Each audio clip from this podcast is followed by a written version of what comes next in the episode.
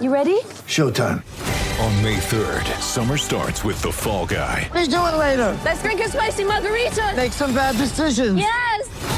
Audiences are falling in love with the most entertaining film of the year. Fall guy. Fall guy. Fall guy. That's what the poster said. See Ryan Gosling and Emily Blunt in the movie critics say exists to make you happy. Trying to make it out? Nope. Because I don't either. It's not what I'm into right now. What are you into? Talking. Yeah. The Fall Guy. Only in theaters May 3rd. Rated PG-13. Get ready for the greatest roast of all time the Roast of Tom Brady, a Netflix live event happening May 5th. Hosted by Kevin Hart, the seven time world champion gets his cleats held to the fire by famous friends and frenemies on an unforgettable night where everything is fair game. Tune in on May 5th at 5 p.m. Pacific time for the Roast of Tom Brady, live only on Netflix. Celtic Stuff Live. The only toll free call in webcast produced specifically for Celtics fans. Guess who's back? Celtic Stuff Live. Back again. Guess who's back? Guess who's back? Guess who's back? Guess who's back? Guess who's back? Guess who's back? Guess who's back? Celtic Stuff Live, everybody. The Celtics have notched the season up at two apiece. It's even. And boy, did they have to fight for those two home wins. Very closely contested, but they pull away in both games. Nail biters, really, coming down to the end, but that hometown crowd giving them, well, giving this injured, banged up, depleted, what was once a deep team, now a little bit thin on the roster, giving them a lift. Now they go back to Atlanta for game five.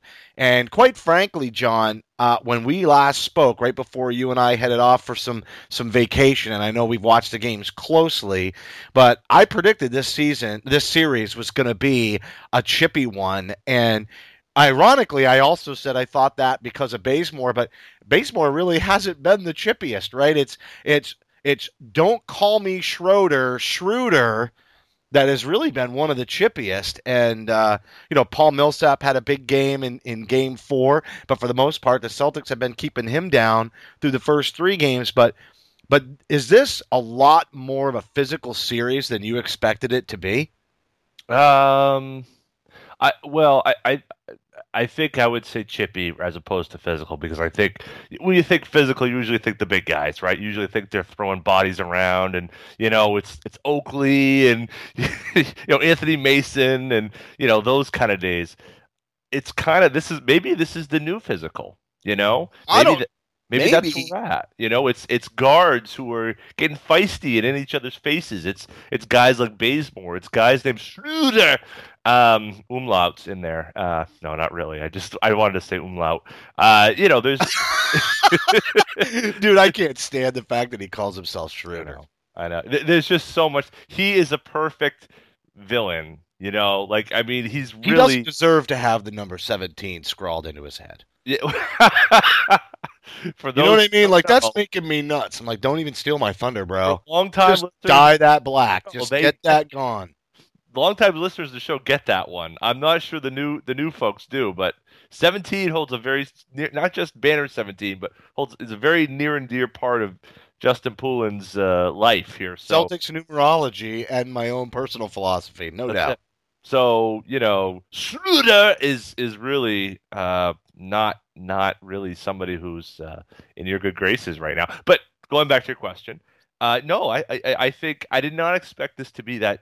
I didn't expect it to be chippy. Really, I thought you know it's playoffs, and by the time we get to you know game four, things are going to start to get heated. It's just natural. But I didn't think to this level. I didn't think we'd have you know, flagrant foul after flagrant foul after flagrant foul in game three. I didn't think that we would have what now has become, you know, Schroeder is now one of the, the, the villains. You know, that this is going to kind of follow him around. The Uh, officials lost control of this series in Atlanta. 100% lost control. They they're not consistent with how they're calling the fouls on either side. Um, I did think in Game Four, the Celtics. I mean, there were some. You look at Isaiah Thomas. I mean, he got pushed. There there were some non calls that were egregious, and then ticky tack on the other side, which is fine. if it's favoring the home team. I understand hometown officiating, eh, but those calls have to go the Celtics' way when they're playing in front of the hometown crowd. At the same time, I think anybody who knows anything about Boston fans, you know, whether it's Red Sox Nation or Patriots Nation or Celtics Nation, that we, we love being the underdog. We love seeing that kind of stuff go against us and then fighting back to win. But I think there would be a lot of complaining and a lot of digesting of non calls had either game three or four not gone the Celtics' way.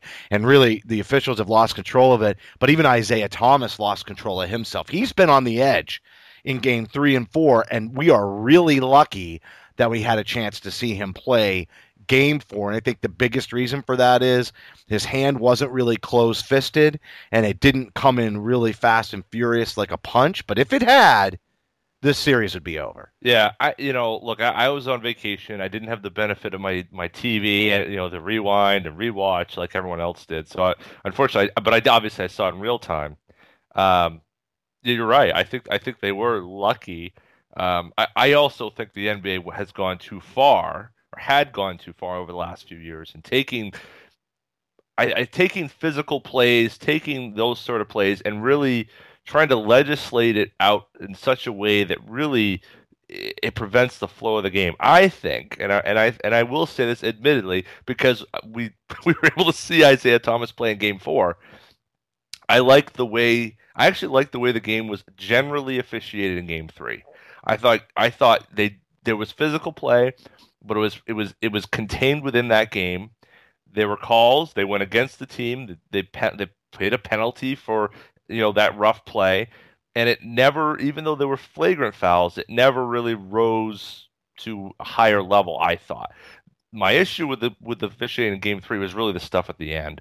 There were two straight plays where it was it was clearly not a foul. It was a good defensive play, and they, and you know one was Jerebko standing like a statue, and I think it was Bazemore, might have been Sefolosha, goes around him. They call the foul. A couple of those instances. Other than that, I, I'm I can put aside my beef with Game Three. Game Four was a complete another matter. That was Atrocity. that was awful. That was awful. The NBA should be ashamed of themselves for the way that they conducted that game. That was that was bad. You know, and and yeah, we won, and okay, you know, but you're right. If if that had gone down against the Celtics, I'd have been spending this next hour just railing against the officials. I, I would have be channeling the Scotsman uh, and going after the officiating. I mean, it just it was nuts. I and I, I there's there's no real uh, defense for it. It was awful. It was just awful play uh, or awful calls. Um, and you know, just thank goodness we got out of that with without uh, too much of a, of a uh, without too and no nothing against the Celtics going forward. But now, okay, so you're gonna lose home court and you're gonna go down to Atlanta. If you're gonna get the same, No, it's over. It's not even. You don't even have to break Oh. down the reasoning for it. Oh. You know, Isaiah Thomas out for Game Four. That's a loss. I don't. uh, Despite Marcus Smart's heroics, that's a Yeah. loss. It's a Yeah. given. Yeah. There's no way to space the floor at that point. Um, the Celtics did a nice job in that game. Uh, right when they got down by 16 and were just hucking three pointers, they righted that ship and started attacking the paint again, which I thought was probably one of the quicker adjustments of the season to getting back to doing those things. Yep. But just to the point about physical play, before we put a cap on that and the officiating, you made a point. You thought the league had done um, a horrible job in recent memory of sort of allowing people to play. I was on Celtics beat with Larry Russell uh, Sunday, and we probably spoke for about 25 minutes. But two things that really came out as themes in our discussion. One was that the league maybe has gone a little too far with that, and that I'm in the same camp as you and Larry. I like the aggressiveness. What I mean by the officials getting letting it get out of hand is that they don't know where the line is. That's when it's out of hand. It's Right. not that it's not that we don't want to see some physical play. And even Isaiah Thomas, it was more of a push. It was just at the face, which is why I think he was taking a big risk. Had that been at that shoulder, it would have been 100%. Nobody would have even been worried about him getting suspended. But I'm okay with the physical play. I like the competitiveness. It's just once you draw a line, you have to be consistent with the line that you've drawn. And you really need to do it for the entire series, not game by game. And if you see it, and, and if you do need to tighten the ratchets a little bit, you know, you need to tighten it up a little bit because the the physical play has gotten out of hand, and maybe there are you know, punches being thrown or you fear that it's going to get out of control because you have been loose, then you tighten it up, but you tighten it up with the flag flagrants, like you said in game three, and then you just hold that line. It's just quick flagrants and that's it. You know, when when Schroeder was on the floor and he pushed Jae Crowder, maybe that becomes a flagrant if everybody's pushing each other all the time and you're thinking, hey, pretty soon this is going to come to blows. That's okay with me. But let them play physical. I'm all about it, even though the Celtics probably lose a physical battle against any other opponent in the post when it comes to the big man or the big men competitions. That's going to be trouble for the Celtics. But even in, hey, they have to learn to play above that. That's the way the game is. Um, but you got to draw the lines and then you got to be consistent with the line. Um, the other thing I'll throw out there, and I wanted to get your take before we really, you know, dive into the play of Marcus Smart and we talk about, you know, lineup changes and Ryan Bernardoni's prediction at the beginning, our last guest, um, who said he thought Jonas Jerebko was going to be a big factor in this series, and lo and behold, we are going to get to those things as well. But the other thing that I talked about with Larry was injuries and how the the Celtics training staff. He's been all over the Celtics training staff for a long time, all the way back to you know trotting Kevin, uh, limping Kevin Garnett out in January and February many years ago. But here we saw Kelly Olynyk come out in the game, you know, and he's got his shoulder taped up and you know, maybe this guy isn't ready. I said to I said to Larry, if the Celtics training staff can tell Kelly Olynyk straight up that there's no risk of him aggravating and prolonging his ability to work out in the offseason, then it's really up to Kelly. Can he take the pain? And I'm all for it. But if there is a long term consequence or something that prevents him from going into either a normal or no worse scenario for offseason workouts, then he should not be playing. What's your stance on that? And do you have criticism for the Celtics training staff and how they sort of handle and prevent injuries? Because you and I called it right at the at the second to last show that we had before as we were headed down the stretch. Maybe we should be resting some of these guys into the Right. postseason. Right, and I and I think that there is a, a, a distinction there uh, before playoffs, after playoffs, right? So let's let's let's go back since we're, we were this is old home week. Going back into the Celtic Stuff Live archives, if we were playing shows from 2007 or 2000 no 2006, 2006 no 2007, let's say, and we're talking about Al Jefferson, and you and you probably remember this with there Al Jefferson sprained ankle, Yep, couldn't I get back on the sprain. court. Remember talking about this? We're I do. It's the ankle sprain. Ainge is complaining because he's not fighting through it, can't get back on the court. They do another image of it. Oh, by the way, we found out there's a bone spur there. No wonder he couldn't play through that. Okay. Fast forward, right? 2009. Kevin Garnett, we don't know his knee, you know, he's Doc says he's coming back, he's not coming back. What happens? Oh, bone spur the size of a microphone in his knee. Whoops. that would slow you down. Okay. So things happen, but I think those are those are those are the things that are memorable. All right. And and there and there's hey, it happens, right? Science uh, medicine isn't a science. Okay, well maybe it is. That's ex- no, no, But- no, no. It's exactly what I said to Larry.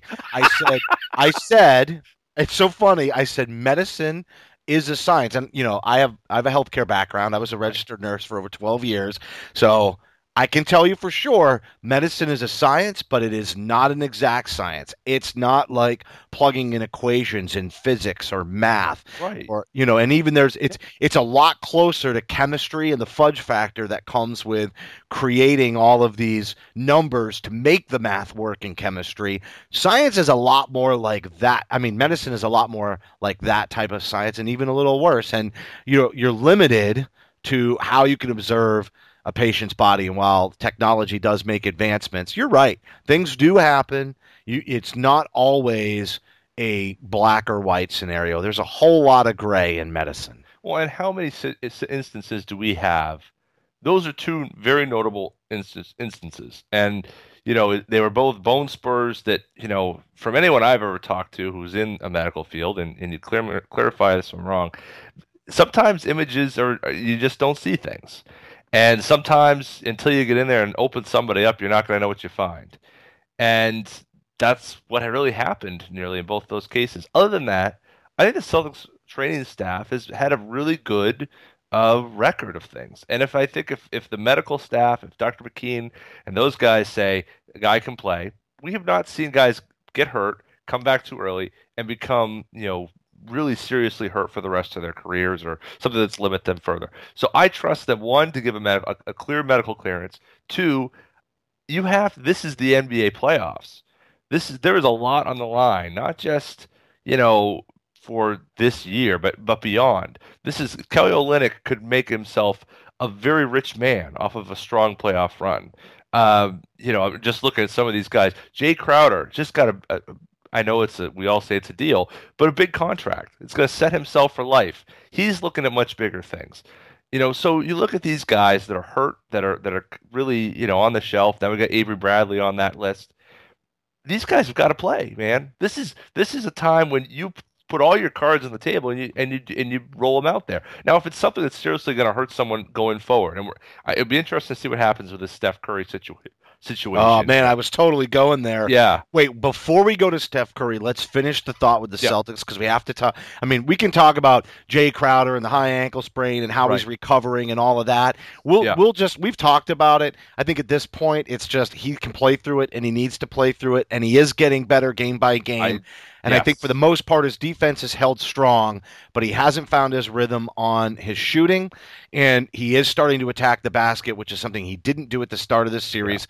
That's why I know he's improving. That's that's a great point, and I was I was going to bring that up because his he has last night was the first time I saw a glimmer of Jae Crowder. I thought you know game three, eh, you know a little bit.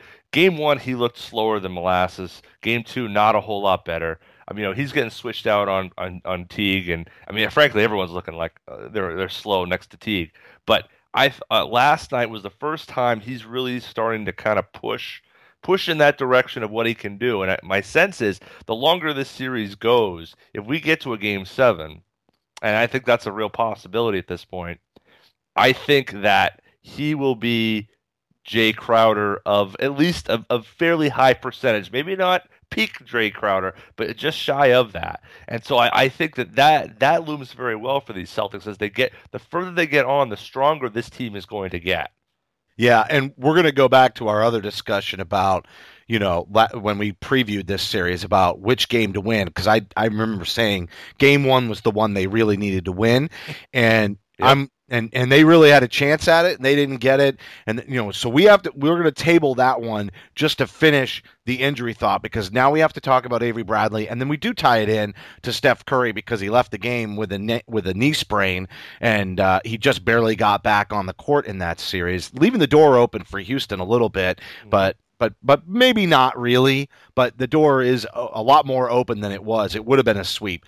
Let's talk about Avery Bradley do you think with the hammy that Avery Bradley should even come back in this series or and this is and I'm just going to say this is my camp on this they got to win this series against the Hawks without Bradley and then they put him out against Cleveland if they win it with their best opportunity because I'm afraid that I think they can beat the Hawks without Bradley. We already know that there's I really doubt that they can beat Cleveland without Bradley. I'm not even sure that they can beat Cleveland, but we want to we want them. you know, I, I'm not even sure. I mean, of course, nobody's sure that they can beat Cleveland, but I'm not even sure they even have a chance. But they have a better chance with Bradley. And the other thing is, our goal for them against Cleveland, if they get there, is to just put on a good show and take it deep. Not a sweep, but get at least two wins under their belt. I think it's going to be hard for them, no matter how much healthier they're getting through the Atlanta Hawks series, no matter how much momentum they ride. I think it's going to be really hard for them to put a good show against Cleveland without Avery Bradley. And if they bring him back in this series against Atlanta, even a little bit prematurely, there's a really good chance he could re aggravate that hamstring and then not be 100% or available at all for a series against Cleveland if, if they were able to steal. And make no mistake, they would have to steal game seven on the road against Atlanta to move on. Right. Well, and that's that's exactly where I was going to go because Game Seven in Atlanta, I think you put everything on the table you can, because if you get to that next round, who knows what could happen? Um, you know, LeBron turns an ankle, and that's that series changes in an instant. Um, so, I I think if if Avery Bradley can get a clearance to play in Game Seven, you play him. I don't think there's a question. I don't think there's any shadow of doubt. You give Brad Stevens as many tools as he needs to get a W in Atlanta. And whatever that means, you do it.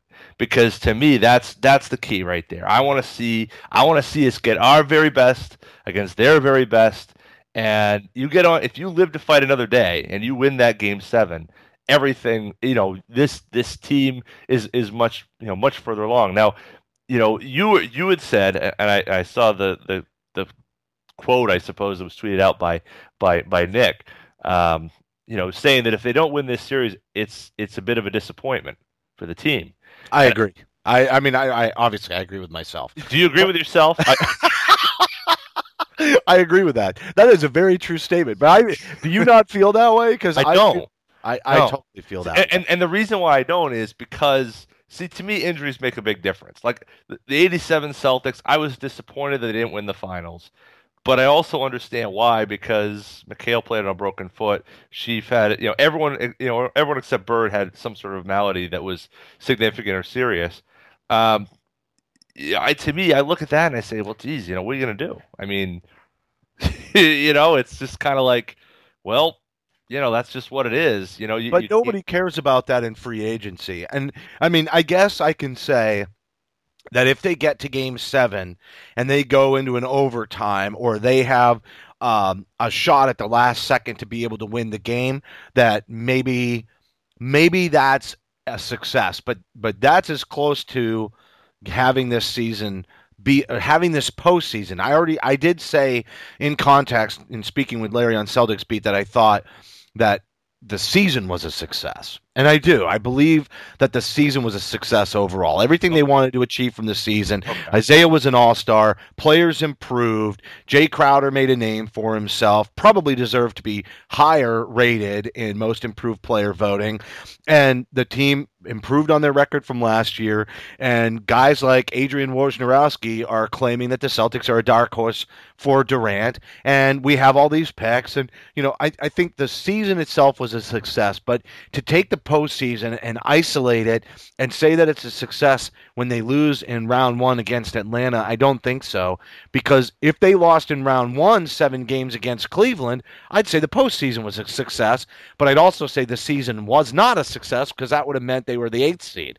But instead, they're playing the first round against Atlanta. So maybe maybe I'm a little bit softer if game 7 is a heck of a battle and you know, they've definitely had some things with uh, games 2, I mean games 3 and 4 to sort of swing that a little bit because of the way they played that those games and they've gritted them out and the injuries are a consideration but they're not going to be an excuse to a free agent they're just not. When somebody's looking at the performance these guys got to be on a stage and i think a gritty win in game 7 against atlanta immediately makes especially the way they fought through immediately makes the postseason a success even if they do get swept by swept by cleveland but i think at that point they want to go to cleveland hopefully healthier and make some noise but uh, but that's that to me is the range of success. I guess if they lost game seven in a hotly contested battle and, you know, they show grit and toughness through the rest of this series,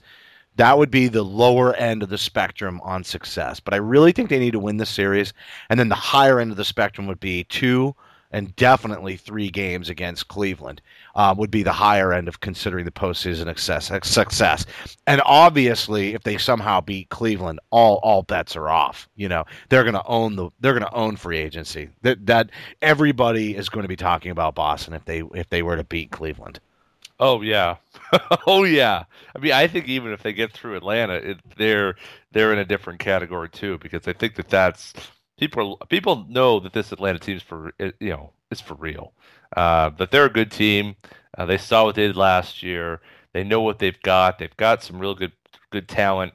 Um, you know, I- yeah, I, I just, I, you know, when I look at, and I, and when you put in that context of success in terms of the Celtics, uh, I think that you're right. You do have to, it is, uh, understand that context makes that, makes that a, a lot more clear to me. And I agree. I think the season has been a success. I think going to the playoffs, you know, getting one win, that's not really, you know, anything. Getting two wins, that's nice.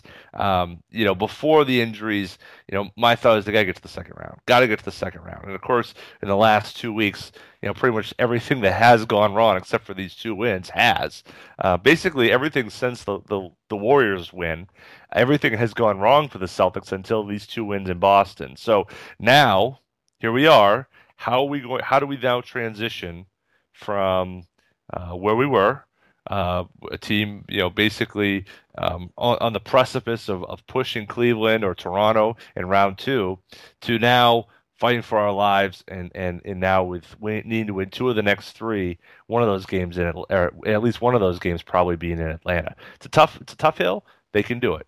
Well, they needed to get game one. All right, and we we'll we'll still table Curry a little bit because I think we can wrap back to it Yeah. as we talk about you know getting. You said throw everything in game seven, but they really there's only two ways to win a series most likely, right? You take game one on the road, then you hold court at home, and you wait for game six to close it out. And the only other pattern that really makes any sense because winning three in a row especially against such an even matchup. I mean, it's one thing like the way Cleveland just swept their way out of the first round. That's one thing. But with two evenly matched teams, matchups being what they are, the hotly contested battles, there's nobody's going to win three in a row. Not with the level of play, but going back. So it's two in a row and two in a row. So if you don't get game one, the only other scenario that makes any sense is you get your two at home, you lose another one on the road, and then you get game six and seven. And remember, even if they did get, even if they do get game five in Atlanta, and I just don't see it happening. I mean, not that I think the Celtics are going to have a letdown, you know, but I'm just saying, you know, the way that Atlanta plays and the way that we know home home court officiating in the playoffs, it just, you know, I, I got to think strongly that game five goes to Atlanta. But if the Celtics did win game five in Atlanta, we've seen it before come home for game six, lose it, then go back to Atlanta and lose. The most likely scenario for a series victory victory for the Celtics is they take game three, four, they did that, and then they take game six and they win one on the road in game seven. Yeah. No, I think yeah, and I, if I remember right, when we we were talking about that with with uh, with Ryan last week, and you know you were like, I got you got to get game one, you got to get game one, and I'm like, well, I you know I don't know, and I, so let's hope I'm right and you're wrong, you know, because if Well, that's if that's the only option now. that's right. That's there is no other option. It's my way or the highway, guys. Uh, no, but yeah, you know they've they have. I- fully believe they can win a game seven on the road. I believe they can win game seven too. in Atlanta. I, I look. Let's let's look at let's take it a thousand foot view of this series. Four games in. All right. I think that you've had three really close games. One game that was a complete blowout. Now you could you I I think these teams are closely matched. Everything we've seen from this this season, not just this series, is that these teams are two good teams that are going to fight and scratch and claw for everything, and they're going to get. It's going to be a close game, no matter what.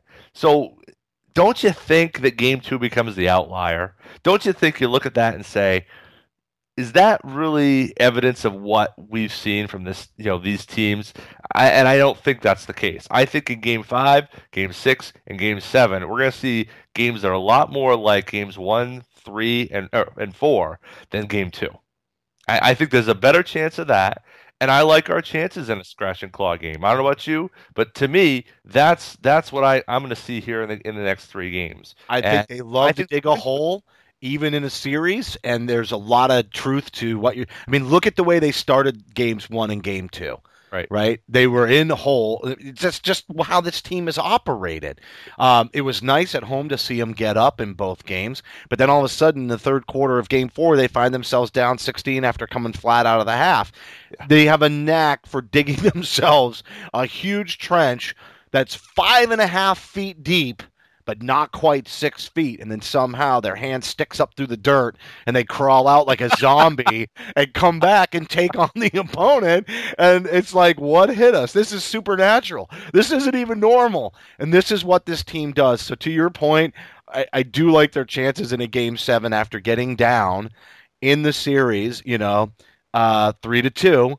And then winning one at home, and then all of a sudden it's just they're the Walking Dead. You can't stop them. that's it yep definitely that's it But I still think they should have won game one. It was the one to take. And the reason I say that is you kind of want to give yourself a gimme at home, and they almost really needed that gimme. So this is the other scenario.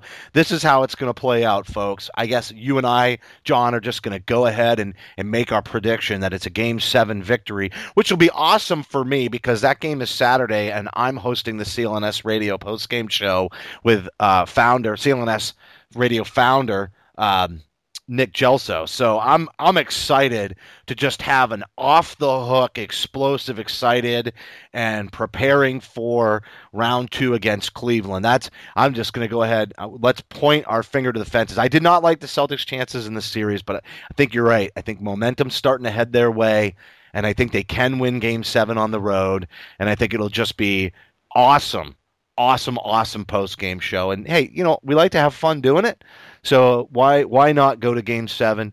Let's call the victory, and then if I'm wrong, then everybody can kick my butt in the post game show. I think I think that's a that's a sound plan, everyone. So Put, make a, your put a target on my back. either way, either way.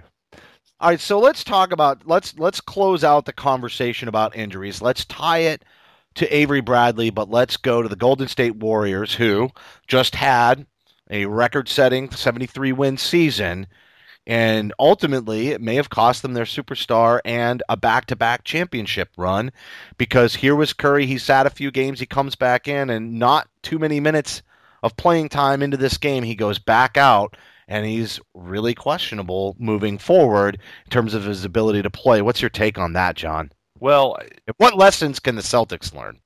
well, I think that the lesson there is uh, you, you've got to play your best. Um, you know, Houston kind of won a, a squeaker in Game Three, uh, and you know, I think I think probably what the, the Warriors were thinking is that well, you know, hey, we got to we got to get you know get back on track, try to wrap this up, get some rest. You know, Curry's hurt, but if we can get a you know a couple quick wins, we can end this series quickly, and we can you know get you know kind of get get ready for the next series. The Spurs just swept their series, so there might have been a bit of urgency on on Golden State's part. That probably was miss a miss a bad idea. Let's put it that way. I think it was a bad idea because uh, you know you're, now you're looking at a situation where now you're gonna you're definitely going to a game six against Houston, and who knows with Curry. Now the thing with injuries though is there is such a freak nature to it, you know, and you know you, play your best players. That's that's what you do. Um, the, the the issue Curry had was his ankle, and then obviously the slip and fall he tweaked his knee. Um, is there is it possible that the weakness of the ankle led to him from hurting the knee? Yeah, it's possible, but Yeah, overcompensating. Right. But he slipped. You know, he slipped on a wet spot. You know, and so what are you gonna do? I mean, it's that's some of it's just That's bad luck. brutal. That's yeah, I agree. Some of it is bad luck, there's no doubt. But you know, even somebody like Avery Bradley, you know, and you look at his hamstring, you know, there could be some bad luck for him too. I mean, I do think there's something to the overcompensating, you know, but you're right, slipping on a wet spot, you can't predict that stuff. And I do wonder though, logging as many minutes as these players do throughout the season makes them more susceptible or vulnerable to you know use injuries you know or overuse injuries. And that's that's really my concern with Avery Bradley. Maybe maybe you chalk it up with with Steph Curry it's like it's just two freak scenarios and you can never predict it.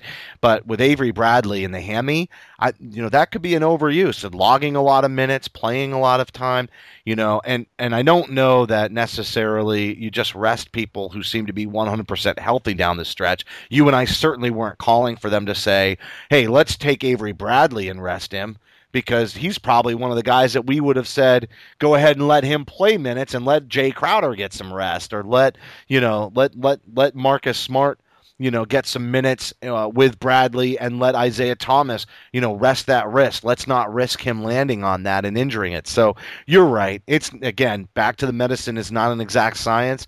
Neither is predicting injuries. But I will say this: I think the Celtics can win Game Seven without Avery Bradley on the floor. And I and I know you say throw everything at him, but if Avery Bradley isn't 90 plus percent, at least 85 plus percent, why risk it when you can get a couple of more days?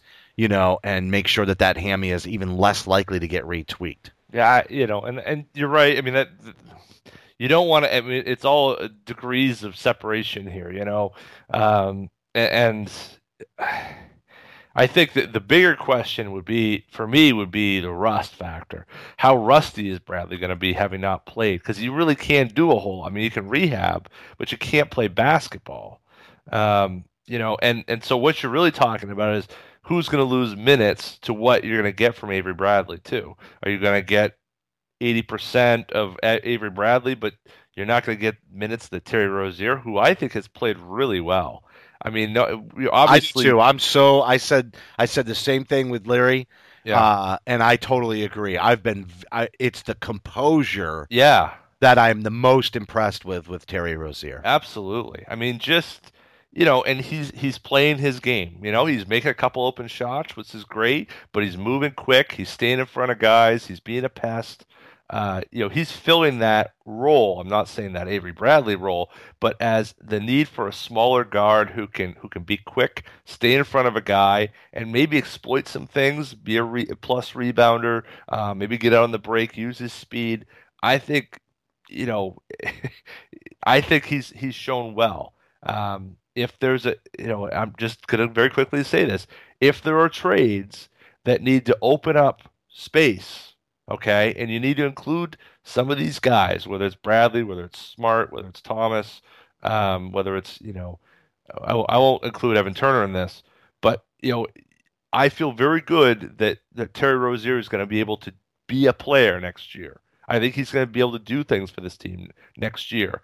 Will he be here? I don't. I have no idea. But I feel good about where he's headed as a player. Yeah, me too. I agree hundred percent with that. And and just based on watching, like I've been saying, and maybe not on this show, but I've said it to Larry, and I've definitely put it on Twitter many times that I think Marcus Smart is a closer, and we will go back to that that conversation as well. But I think Avery Bradley's the guy that really could be the one you package and probably is the higher profile one Yep. because look at the defense he, he he plays on on Dwyane Wade. He's got some highlight stuff. He's And more Curry. experienced and Curry absolutely. And the other thing I'm going to throw out there is why do you want him shaking his rust off in game 7 against Atlanta? Wouldn't you rather he shake the rust off against, you know, early games on the road against Cleveland that you know Cleveland's going to win anyway? Look, Stevens has done some creative lineup changes and it's working. I mean, I was super critical when we headed into game three, and I found I was really happy to see Evan Turner in the starting lineup. I was calling for it. But Jonas Jerebko in the starting lineup, I was not. I didn't want Marcus Smart coming out of the starting lineup. And there's a, you know, when you look at who finished game four, it's pretty obvious why I wanted it that way. My lineup, my preferred lineup heading into game three, and this was based on lessons learned in game two that Jared Sullinger is worthless in this series and for all intents and purposes. And I could point to the two double doubles that Jonas Jerebko's put up and say, we're not missing uh, Sullinger's rebounding. That's mostly all he's giving this team right now. Yeah. If you look at that, I wanted a lineup of Thomas, Smart, Turner, Crowder, and Johnson. And Johnson has had a hell of a series like we thought he might when we saw him pick up his play to finish out the season.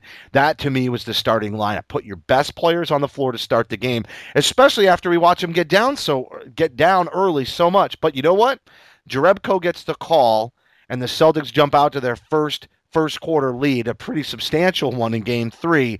And all the credit credit to Brad Stevens and a shout out to our most recent guest, Ryan Bernardoni, for absolutely, you know, Ryan for calling it and Brad for for being brave enough to do it. Yeah, no, absolutely. That that was that was pretty ballsy, a pretty ballsy move, I thought. You know, and and because you know he's got the speed and he's got you know he's got a lot of things. The downside was, of course, is the defense, and and I think that we saw in Millsap's, you know, what do you have, 108 points, something like that. Uh, you know, obviously you're going to give something up when you go that small, and and having a guy like Jerebko at the four, but it, I think you can you can say for certain, you know, if you look at the plus minus, you look at some of the other metrics, that that's that's a win. That's a win for the Celtics in, in terms of what it does for everybody else. Maybe you're going to lose that matchup, but you're going to win the others. And uh, you know, so yeah, I agree. I, I thought he, he played well. I thought that uh, even Sullinger by the fourth quarter was actually starting to, to show a little bit of something. Um, but but he has really not but not on factor. Millsap. Yeah, No, he's no, no. And No. even Reggie Miller said in the third quarter of that game, I don't know if you watched the TNT broadcast, but he said say? is bringing you nothing right now. Yeah, Yeah, that's Just- kind of the way I feel about Reggie Miller's broadcasting career. But Fantastic. guy sucks. I hate him. Fantastic. He is the worst. Honestly, I would rather I would rather have anybody anybody be the broadcaster. I, Isaiah Thomas, bring him his terrible self out uh, to to broadcast. I mean, honest, it's ridiculous. It, it he is so awful. I like Kevin Harlan. Kevin Harlan's good. You Yeah. know. Well, the Um, good news is you don't have to put up with him because you're back home. exactly. Now that you're you're back in the New England uh, region, you can watch CSN. I will not have that luxury. No, no, A- and and I would also. This is the moment. This is the the the spot the, the spot of CSL where we brought to you by Sean Grande, uh, Grande and Max, who will say, you know, you know, guys, you can uh, listen to the broadcast, the radio broadcast of the game if you so wish, and we did. It doesn't line up. That's the whole That's the- reason it's such a killer because I want to watch it. Yep. But you know w- what would be awesome is if the NBA app allowed you to watch the game on whichever broadcast you want to watch and then choose audio separately. But there's, I mean, that's just See, that'd be too easy. that would no, that would be way too difficult from a technology standpoint. I bet it would be impossible for them to line up audio. But Yeah. that would be great. Like if you had options Usually for the which video, broadcasting team, that would be beautiful. But usually the video feed is is delayed anyway from what's on broadcast. So you know if you're watching the broadcast on say TNT, I mean everything's got different sync issues and whatever. But I think they could do it. I think it's possible. I think it's possible. It would just Come on, know, NBA. not easy. They should do it. Bring They it. can't get NBA TV on League Pass, but you know maybe they can solve this one. Who knows? Bring it to the people. Um, so I got to say this. So we talked about the lineup changes. Stevens went with the ballsy one, not my preferred one, not because I was down on Jerebko, but I just said these are the five guys I think that are killing it. So Yeah. let's play them and give them some chemistry, and at least for you know 28 minutes of the game, they'll all be together. Um, that's not what we saw. Jerebko did a nice job. However, it looked like Budenholzer had gotten his counterpunch that you know, ha- really hadn't played well in the first three games, but, but in Millsap, just going off for what was it, t- 45 points total and 12 or 13 rebounds? Just a disgusting performance. Thought we had the total count, thought he had the total counter punch to the Jerebko. And, and believe me, Jerebko struggled. Everybody struggled. And the quote from Brad Stevens at the end of the game was, we were going to throw everybody at him until we found something that worked. And guess what? It was Marcus Smart that worked. Maybe also Millsap ran out of gas. That's certainly a factor that needs to be considered. Uh, Kevin O'Connor had an awesome article on Celtics blog today about Marcus Smart and how he played with some video that just shows you how he bodied up on Paul Millsap, which was incredible. And I think you gotta go read Jay King's recap as well because Jay Jay put up some some really nice stuff and wordsmithed um, just an awesome awesome um, description of Millsap. And I wish I had it right in front of me because I'd I'd read it, but just was amazing description of how Millsap owned this game. It just seemed like he could do whatever he wanted, including play the part of the Kool Aid Man and just run through a brick wall and score the basket. I mean, this guy was 100% on fire, but Marcus Smart neutralized him. Six foot four. He's given up, I think, 20 something pounds and four inches. But when Atlanta needed to go to him most, he was not available. And at least some credit has to go to Marcus Smart.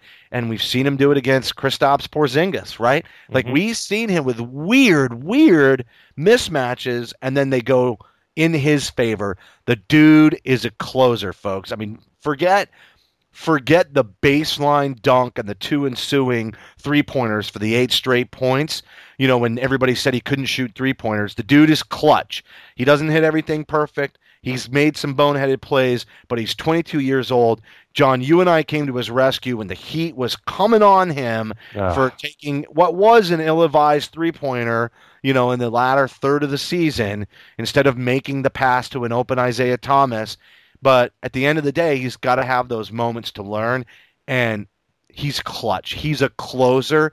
I would not trade him, and but it's the defense. Put all of that offense aside. It's going to come along. You and I said be patient. Let's give him an off season to hone that part of his game, um, just like he had the opportunity to improve his three point shooting when they had the snow day in Philadelphia, and he put in the extra time to get that right, at least for a stretch. This dude is a closer, and it's really on the defensive end. The versatility, he is the Draymond Green in the NBA, but for the backcourt instead of the front court. Mm-hmm. Uh, um, wow, that's that that. I just let that one sink in a little bit. It's like, whoa, okay, hello. I came up with it this morning, so there you go. Let it sink Huh. in. Huh.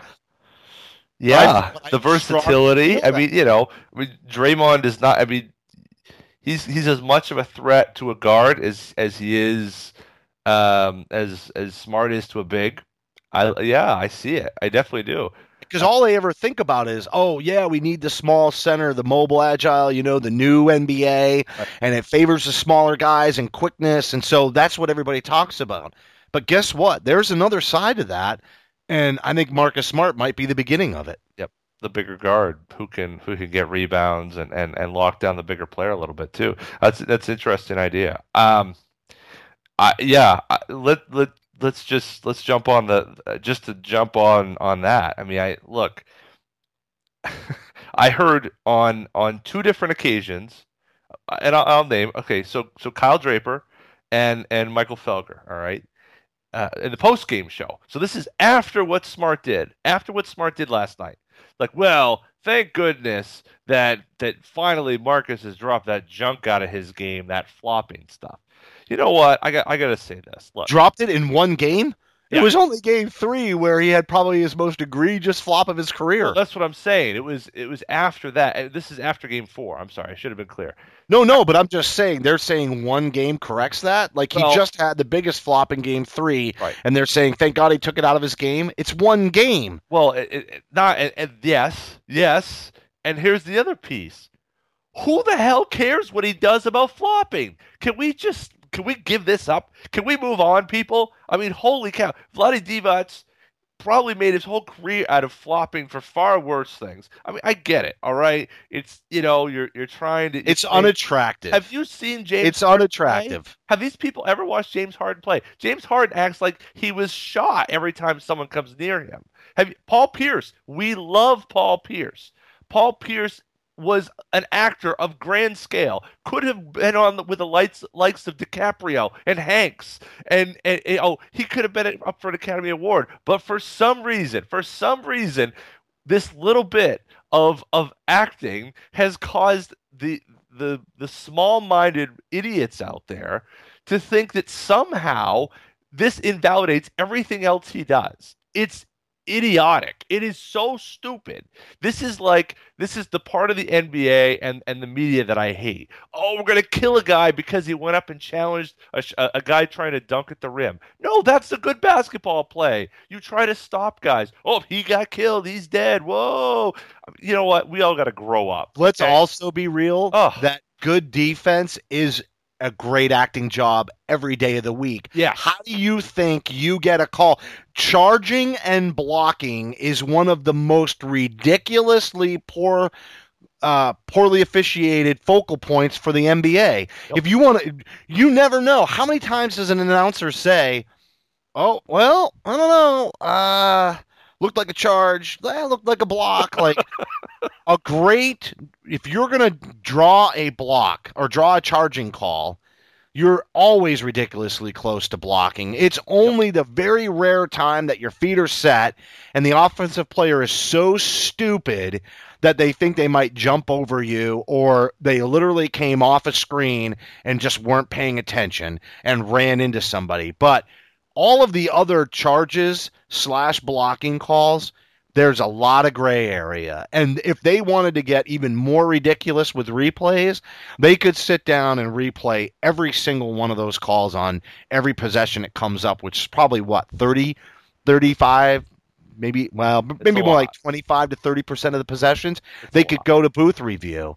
Yeah. It's it, it's a lot. It's impossible. It's a judgment call, and much of that judgment call is based on how well the player sells it. What is their cachet in the league? We nobody loves this, but it's a reality with the NBA that's probably not going to get fixed anytime soon without destroying the game the way instant replay destroyed baseball. That's right. No, I, no, you're right. It's a t- and, and as Sean Grande often reminds us is that you know, look, this is a really hard job these officials have. Uh, I will grant him that.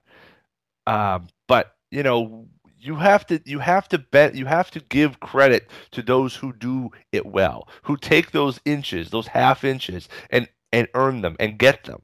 For some reason, Marcus Smart doesn't get that respect. He's not getting it from the officials. He's not getting it from the media. The only people who appreciate what he does are the people in that locker room and and a good, healthy portion of the Celtics fans out there.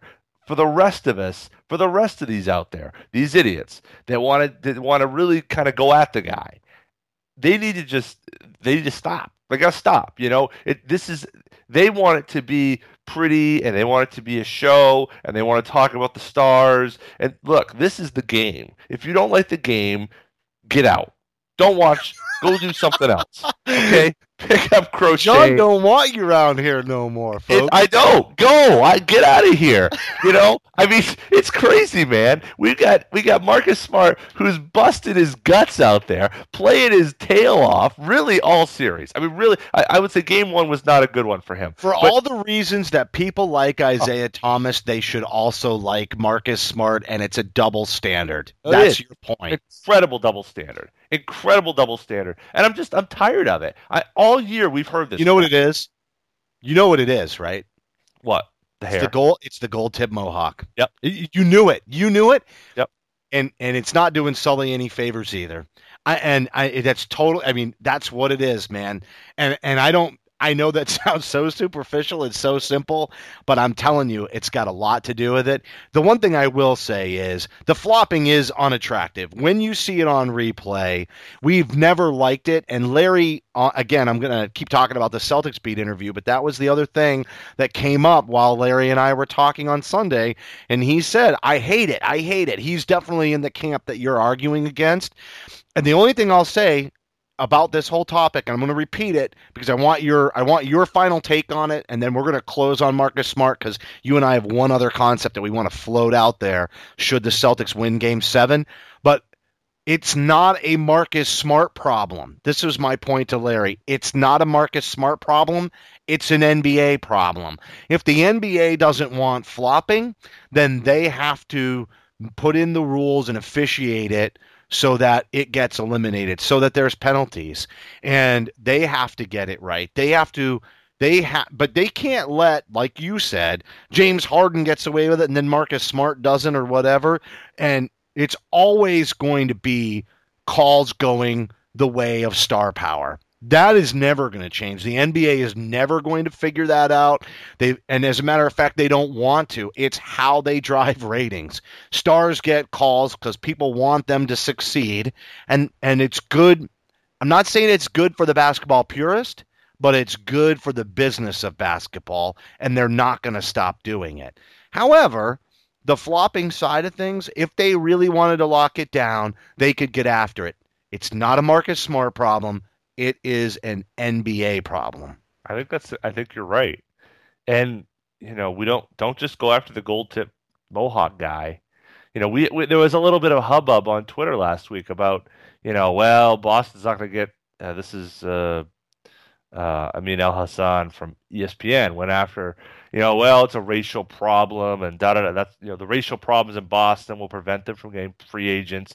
The same old trope we've heard for years and years and years. That's And ridiculous. It- Birdman and all his tattoos garner just as much disrespect exactly. Marcus Smart's mohawk. It's- That's the silliest comment I've ever heard. It, it is. You know, They're and so- trying to leap off the Cam Newton ratings heading into the Super Bowl. That's yep. They're just trying to take that that stupid ideology which only perseverates racism in America Yep. and milk it for every uh, media dollar it's worth. It- it's it- disgusting. It's deplorable, and I'm sure there's 20 other adjectives I could use inappropriately on this show to describe how disappointed I am when the media goes there like that. I'm not saying race isn't an issue in America, but I'm saying that using it in That's this right. fashion Exactly. and and that's disgusting. That's that, that's that's the issue, and and you know, and I and this isn't like you said, this isn't this isn't about race. This is about, but but it's also it's about how perception is changing how people are viewing the team. It's not what Marcus Smart is doing. It's that their perception of the gold tip Mohawk guy who flops around and all this. Well, you know, he also blocked Millsap at the rim. He also stripped Millsap. He also played amazing defense that allowed him to basically. I'm not going to say he, he completely shut him down single handedly. There is a team there, but Marcus changed the game. Marcus changed the the face of that game last night. He's the reason they won that game. He was the closer, to take your term. He was the closer. So why don't we talk about what Marcus Smart has done? More win shares than any other player in his draft class. Any other. Oh, that was what was considered to be one of the best draft classes, and, and it turned out to be it hasn't been because of injuries and everything else. But you know, let's give this guy some credit for God's sakes. Let's give him a he lot of credit. entering. He is entering Rajon Rondo territory, where it doesn't Here we go. Here we go. Here's the meat of the conversation. it doesn't matter what he does on the court. Some people are going to find a way to go at him because they just don't like the way the way he looks, or in the in the in the case of Rondo, the way he talks. And because of those things, we're not going to worry about the triple doubles. We're not going to worry about the fact that the guy is is a defensive whiz, the likes that you know may not be seen elsewhere in the league. He is the Kawhi Leonard of guards. And we're not even going to pay attention to that. We're just going to start, start, wow, flop, flop, flop, flop, flop. Shut up. Go Yeah. watch something else. Well, you Go know watch what? Some Red One Sox thing- talking about the fifth outfielders splits against lefty, lefty and righty matchups. You want to know why Here. Marcus Smart is successful? Because Brad Stevens does the opposite of that. With Right. Every one of his players on the team, he looks at the positive and he tries to put them in a position to succeed, and thus they know he has confidence in them and they perform better as a result. That's the magic. That's leadership, folks. And I understand the media doesn't have to have it, but they don't get it.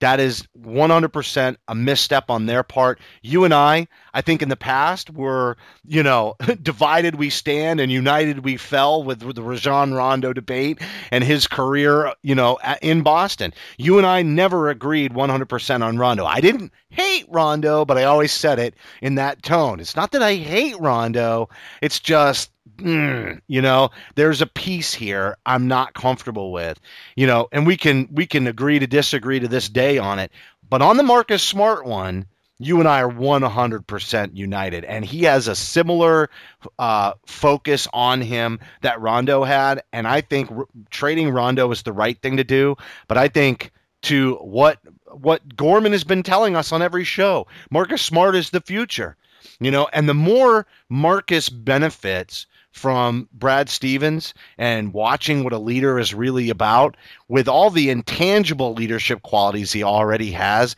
there's no doubt in my mind that Marcus Smart's going to become an amazing player in this league and that Brad Stevens is just as much a part of it as as Smart is for being who he is as a person and as a player. But that tenacity that effort that never die and even in the waning minutes of a losing battle he's still out there hustling you just there's some stuff you just can't teach and he's got it. He's got the unteachables folks and you better get on the train because john you and i are not going to have rajon rondo like debates about marcus smart. We might with other people and you know the talking heads that want to focus on flopping instead of as you put it all the good that he does on the floor.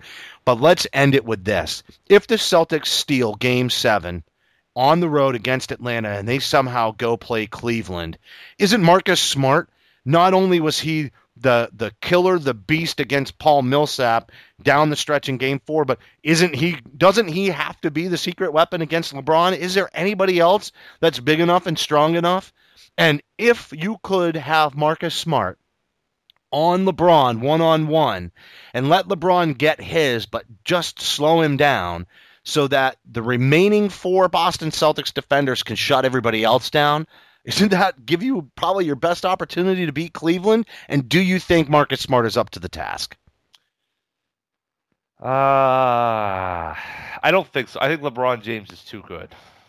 I, this agree. is- I'm not saying you stop him.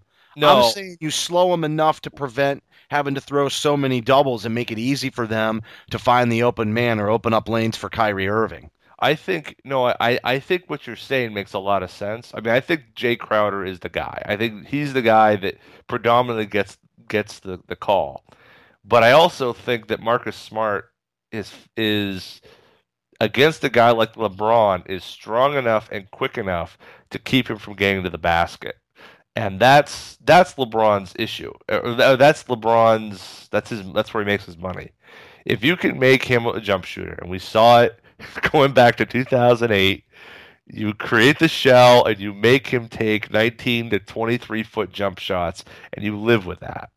And if they can do that in a series against LeBron, they can go far. The difference is he's got Kevin Love, he's got Kyrie Irving. You know, he, he's got a, a better team around him, I think, this time around. What if they ran a I mean, there probably is an appropriate term for this. Maybe it's even the triangle.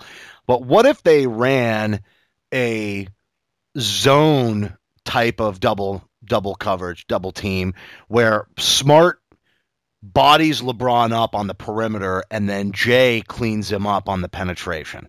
So it's a it's Yeah. a double team, but they're not up on LeBron together, and then they just need to be ready to switch when LeBron gets by Smart. Smart has to switch to maybe the man that's in the corner that's going to knock down the jumper, you know. And if it's a weak side scenario, you know what I mean. Then then then they do that, and that's when Smart shifts to the open man. You know what I mean? Like I'm trying. I'm just thinking there's there's got to be a creative way so that LeBron's got to go through two walls and it just starts to wear him down because that's the best way to get in LeBron's head. I think is to just you know work him, work him, work him, work him, and make him go to his teammates. But usually when he finds his teammates are wide open, there's got to be a strategy here where they split time in sort of a double team, but it's more of a zone type of setup. Is there Yeah. a system for that that I'm not aware of? Well, I, I don't know. I mean, I think I think I think you're kind of headed down the path though, which is that the, that that's you're zoning up basically to stop him. I mean, you saw that in the game, the, the Cleveland game, um, where you know Bradley hits the shot. They were ahead. They give up LeBron. LeBron just kind of drives the basket. Will like I think there were like three or four straight drives where he just knifed through everybody. That's the type of thing you can't have. If you can make him have to kick to the corners and put Iman Shumpert and put J.R. Smith in the roles of having to beat the Celtics, that's where you, I think that's where you want to live. You don't want it to be LeBron driving to the basket, all 270 pounds of him, coming on like a freight train, and you know he's going to get the, the call. You know it. You, you know, you might as well just make the call now. Um, so just set up the wall so he physically cannot get through, has to kick to the corner and forces his teammates to uh, to beat you. I think that's the only way you beat the Cleveland Cavaliers. Um, but the Celtics have got to be able to stop the penetration. And, and you're right. It's sending waves to guys. It's it's having Smart start out on him and then switching it up. And you know he may end up switching up so that way he's going in the post. But I, again, if you're slowing them down, um, you know you're taking you're making it a, an isolation game, and you're ta- in effect what you're doing is you're taking Kyrie out of it and you're taking Kevin Love out of it, which is basically half the battle. If you if you make it you against LeBron, at least you got maybe a, a puncher's chance. Um, maybe not even that much, but I think Well- I think you're right. Though. I think you're on the right line though. I think Smart what we saw against Millsap is is a, maybe a good tease as to what they could do here in the next series. I think that might, might be one of those in-game adjustments though you bring in. You don't start out on him, but you but you go there when the game is is at its peak. Well, it'll be interesting, and hopefully, we'll have a chance to pick up this discussion um, for our show next Monday because we are looking a little bit past the Hawks, and the Celtics still have to be able to take this series, and it's going to take most likely a game six and seven seven victory on the road in Atlanta to at Philips Arena to be able to close this out, so that we can continue this discussion. So we'll see. It's a good thing we didn't have a guest this week, John, because quite frankly, there wasn't enough room in this show for anybody but you and me. Just a fantastic show. And just a reminder to everybody CLNS Radio's post game show after game seven, if necessary, but I'm telling you right now, it's going to be necessary. You can just feel it in your bones. Next Saturday night, Nick Gelso, founder of CLNS Radio, will be hosting with myself for that game seven post game wrap up. And then you can look for John and I back on Monday. And hopefully, what we're going to be talking about is a preview to the matchup against Cleveland and continuing the discussion that we just had to close out this show um, so that we can watch more Celtics basketball heading into May. That's the fingers crossed we're hoping for it, John. And you and I kind of pointed at the fences, so we'll see. Atlanta very tough opponent. A lot of different looks. There's going to need to be a few more adjustments in this series. It'll be interesting to see how it all closes out and plays out. But, um, you know, everybody can just cut the crap with Marcus Smart. Let's acknowledge him for the player he is, and let's hopefully watch him carry this team forward into a series against Cleveland. Yeah. No, I, I, I think you're right. I think we we're gonna we're gonna see a, a situation now with with Smart um, that I think you're going to see better things ahead. And hopefully, hopefully, Silas can, can come on here in the next two games, uh, or two of the next three at least, and show what we saw in Boston, which was, I think, the type of effort that we've been more accustomed to. Um, and I think I think they're going to be able to steal one of them in Cleveland, or excuse me, Atlanta. I, I really do. I feel good about where this team is. It's not going to be easy. It's not going to be. I thought this was going to be an easier series than it has been. Um, injuries to Bradley and Olynyk have really limited them, but I I feel good about where they are right now. I feel like they can they can get to a three, and then they're not disappointed, right? Right, Justin. Yeah, absolutely. Hopefully, the Celtics get healthier and continue to progress in their play against Atlanta and close out the series. And we're going to be back either way next Monday. We are lining up some guests. Most likely, the show is going to go 90 minutes next week because we're going to have a lot to talk about with round one in the books for the good or the bad. So we'll see you next week. Thanks for listening, everybody, and enjoy games five, six, and seven. And don't forget, CLNS Radio's post game show after Game 7 Saturday night with myself and Nick Gelso. John, see you next week, my see, man. See you next week, man. Celtic Stuff Live.